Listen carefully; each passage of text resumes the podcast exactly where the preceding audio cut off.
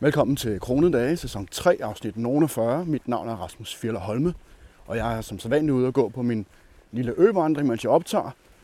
Kronedage er en podcast om penge, som du kan lytte til, når det passer dig, men som bliver udgivet hver mandag formiddag klokken ti. Kronedage handler som sagt om penge, det vil sige budgetlægning og investering og opsparing i hverdagen og alt, hvad der er relevant for, at vi kan opnå så høj økonomisk frihed som muligt på så kort tid som muligt. Og hvis du har lyst til at støtte Kronedage, så den også bliver ved med at udkomme de næste mange mandage, så kan du blandt andet gå ind på pengepuren punktum d k skråstreg support, eller hvis du kender nogle børn, som du gerne vil give en rigtig god start i, og i voksenlivet også, og en, en god forståelse for privatøkonomi, så kan du også gå ind på pengepuren punktum d k skråstreg athen og bestille bogen Den Rigeste Dreng i Athen, som er udgivet af Timothy over i U S A, men som jeg har oversat, og, øh, og som er udkommet her i Danmark her for lige inden jul.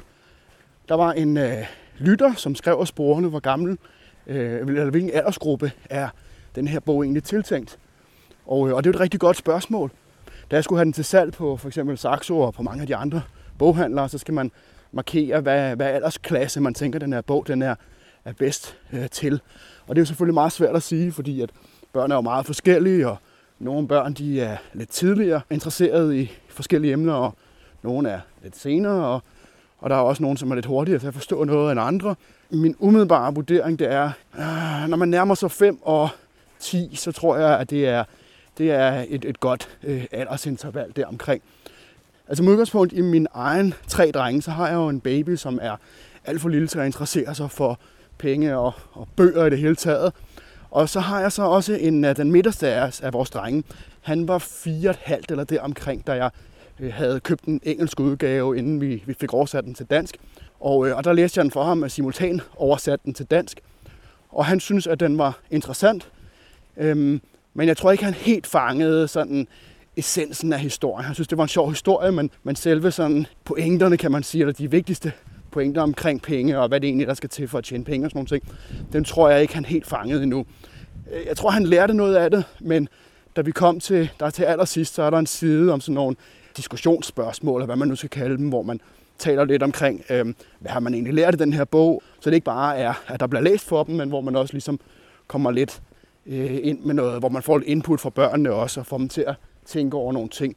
Og der er min ældste på otte, eller på det tidspunkt var han syv, han øh, fangede det rigtig godt, og var helt med på, hvad der var, der foregik, og, og forstod godt pointerne, og synes også, at de her diskussionsspørgsmål var interessante og gav ham nogle øh, ganske øh, interessante overvejelser. Der kom nogle spændende svar fra ham, så øh, helt klart, der fik han virkelig meget ud af det. Hvor den yngste, han synes, at historien var interessant, men han mistede interessen, da vi kom til, til de her diskussionsspørgsmål.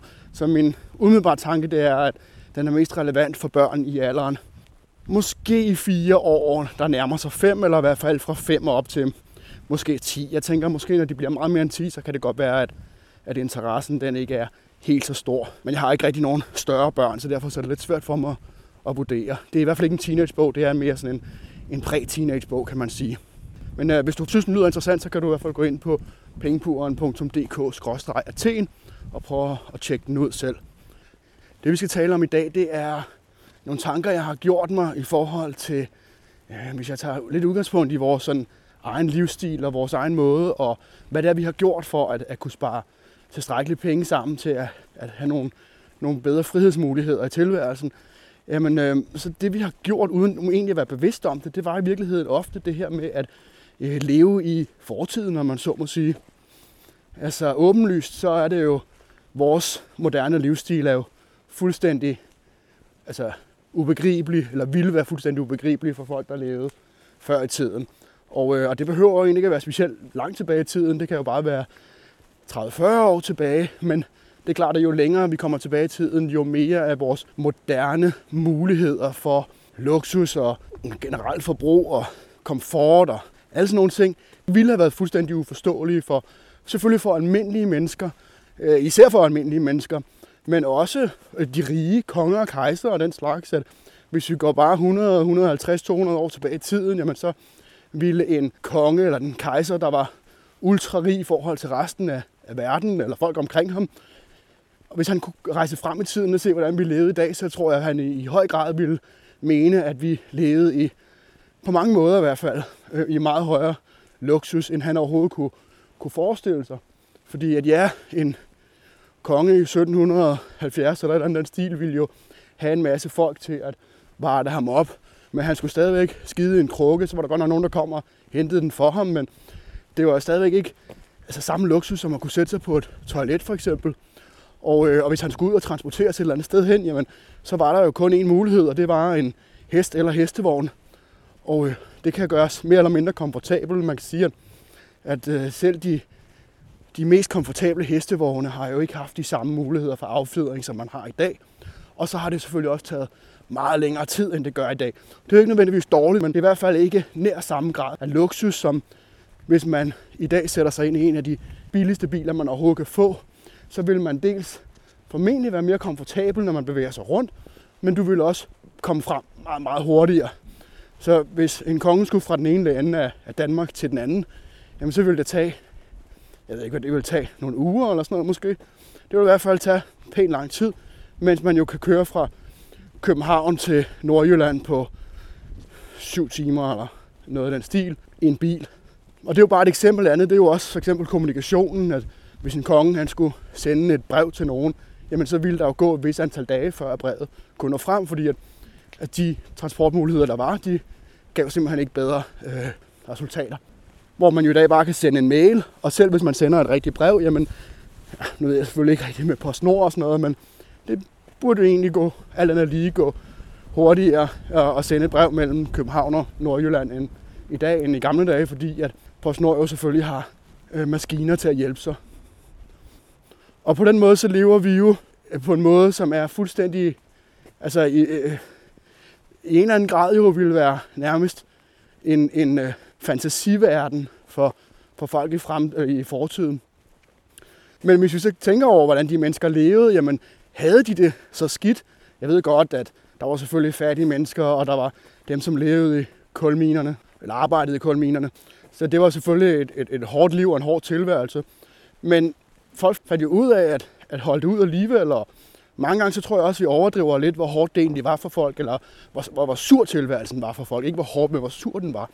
George Orwell, han brugte jo for eksempel en hel del tid på at, øh, at besøge de her kulminearbejdere i den nordlige del af, af Storbritannien, hvor han lever hos dem og fandt ud af, hvordan deres liv var, og beskriver det i sin bog The Road to Wigan Pier. Og, øh, og forklarer, eller fortæller sådan hans oplevelser af, hvordan de her kulminearbejdere, at de havde det hårdt, men så længe de havde et arbejde, de ikke var arbejdsløse, jamen, så havde de faktisk en, en rimelig anstændig tilværelse. Og øh, jeg tror også, som sagt, at vi undervurderer, hvordan folk egentlig oplevede deres liv var, også i middelalderen og sådan nogle ting, at, at det, var, det var hårdt, men de kendte jo ikke rigtig til noget andet.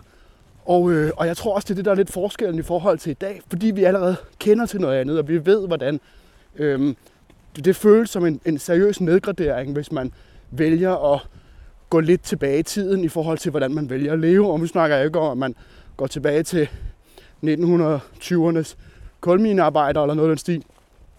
Men for eksempel at vælge at noget så enkelt som at købe en bil, som er ti år gammel, og som ikke har helt de samme moderne bekvemmeligheder. At det kan føles som en, et stort tilbageskridt, hvis man er vant til noget andet. Det er sværere for os at nedgradere, men hvis vi vælger at nedgradere, hvis vi vælger måske at leve på en måde, hvor man ligesom siger, at vi lever lidt i fortiden, så har vi mulighed for at spare en hel masse penge. Det kræver bare lige, at man er villig til at gå det her skridt, der siger, at vi kan godt leve med, at tingene skal være lidt sværere, lidt mindre komfortable, lidt mindre moderne, fordi det har så godt som alle mennesker i verdenshistorien også oplevet, og ofte meget noget, noget som var meget hårdere og meget mindre komfortabelt. Og i øvrigt også masser af mennesker i I, i, i dag i, i mange lande, og i øvrigt også folk i Danmark for den sags skyld. Hvis man synes, det er svært at, at leve med at køre en billig bil, så er der altså masser af mennesker i Danmark, som overhovedet ikke har en bil, for eksempel.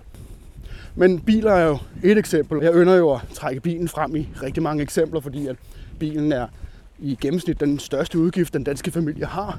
Jeg skal lige bryde hurtigt ind her. Her mener jeg selvfølgelig den næststørste, ikke den største udgift. Men det kan også være alt muligt andet. Det kan for eksempel være sådan noget som ikke at købe mad ude, eller gå på restaurant, eller få bestilt pizza og sådan nogle ting, som jo også er noget, man først er begyndt at gøre inden for tre årtier, to virkeligheden måske, årtier, noget af den stil, hvor det virkelig er sådan begyndt at blive populært, eller man har haft de masser af muligheder for at, at bestille mad ude. Selvfølgelig ikke restauranter nødvendigvis, men pizzabestillinger og sådan nogle ting. Folk i firserne benyttede sig ikke i nær samme grad af, af de slags muligheder. De eksisterede godt nok, men det var ikke noget, som man på samme måde overhovedet benyttede sig af. Og det er klart, hvis vi går længere tid, jamen, så eksisterede der overhovedet ikke sådan noget takeaway af den slags. Men det betød jo ikke, at de gik og følte, at de manglede noget. Der var nok ikke så mange, der gik og drømte, og det kan godt være, der var en gang imellem, men til daglig så var det ikke noget, man sådan gik og drømte om, at det kunne være fedt, hvis jeg lige kunne gå på en eller anden elektronisk boks og bestille noget pizza eller ringe for det tages skyld. Det var bare øh, sådan, det var, at en gang imellem, så gik man måske ud og spiste det, hvis man virkelig havde lyst til det, men i langt de fleste tilfælde, jamen, så lavede du maden derhjemme, og det var jo sådan set også fint nok. Og hvis det var fint nok for folk for tredive år siden, jamen, hvorfor er det egentlig ikke også fint nok for os i dag? Det er selvfølgelig altid lækkert at, at have noget luksus, men hvis det er på bekostning af vores økonomiske frihedsmuligheder, er det så lækkert nok, at det er det værd i forhold til at gå en lille smule på kompromis med vores i bund og grund utømmelige og uendelige behov. Så hvis vi gerne vil, vil spare lidt penge, jamen, så kan vi kigge på, hvor har vi muligheden for at leve i fortiden, om man så må sige.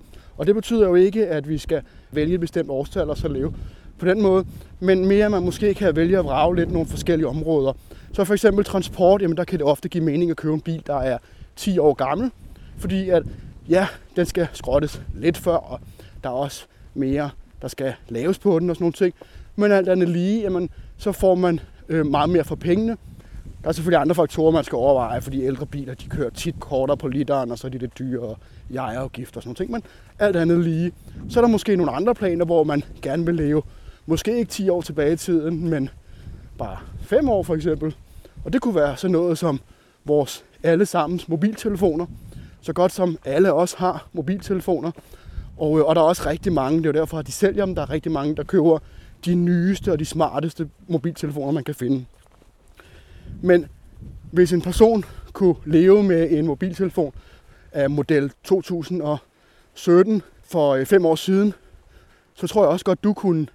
Du vil ikke rigtig mangle noget, og du vil have meget lavere udgifter til for eksempel telefonen, fordi en telefon fra sytten jo enten ville være en ældre brugt model, eller også ville det være en nyere model, men som havde de samme specifikationer som model fra to tusind sytten, og som dermed alt andet lige også vil være billigere. Så er der også nogen, der går mere ud i ekstremerne. Et rigtig godt eksempel, det er jo for eksempel de amerikanske Amish. Der er en, en YouTuber, der hedder, hvad hedder han, Peter, et eller andet linje, en eller anden italiener. Jeg er sikker på, at hvis du går ind på YouTube og søger efter, bare skriver pizza og så skriver Amish eller sådan noget, så vil du finde hans videoer, hvor han har været ude hos Amish-folket og interviewet dem og snakket med dem om deres tilværelse. Og jeg går ud fra, at du ved, hvad Amish er, eller så er det nogle meget religiøse mennesker over i U S A, som har valgt at i forskellige grader, alt efter hvilken gruppe man ligesom hører til Amish, jamen så har de i hvert fald alle sammen i en eller anden grad valgt at leve i fortiden. Nogle de bruger slet ikke elektricitet, nogle de kører faktiske biler, men de vælger for eksempel ikke at have internet i huset derhjemme. Så der er sådan en ret stor spredning, men den typiske Amish, det er jo sådan nogen, som ikke engang har elektricitet i hjemmet. Og Amish som gruppe er faktisk enormt velhavende.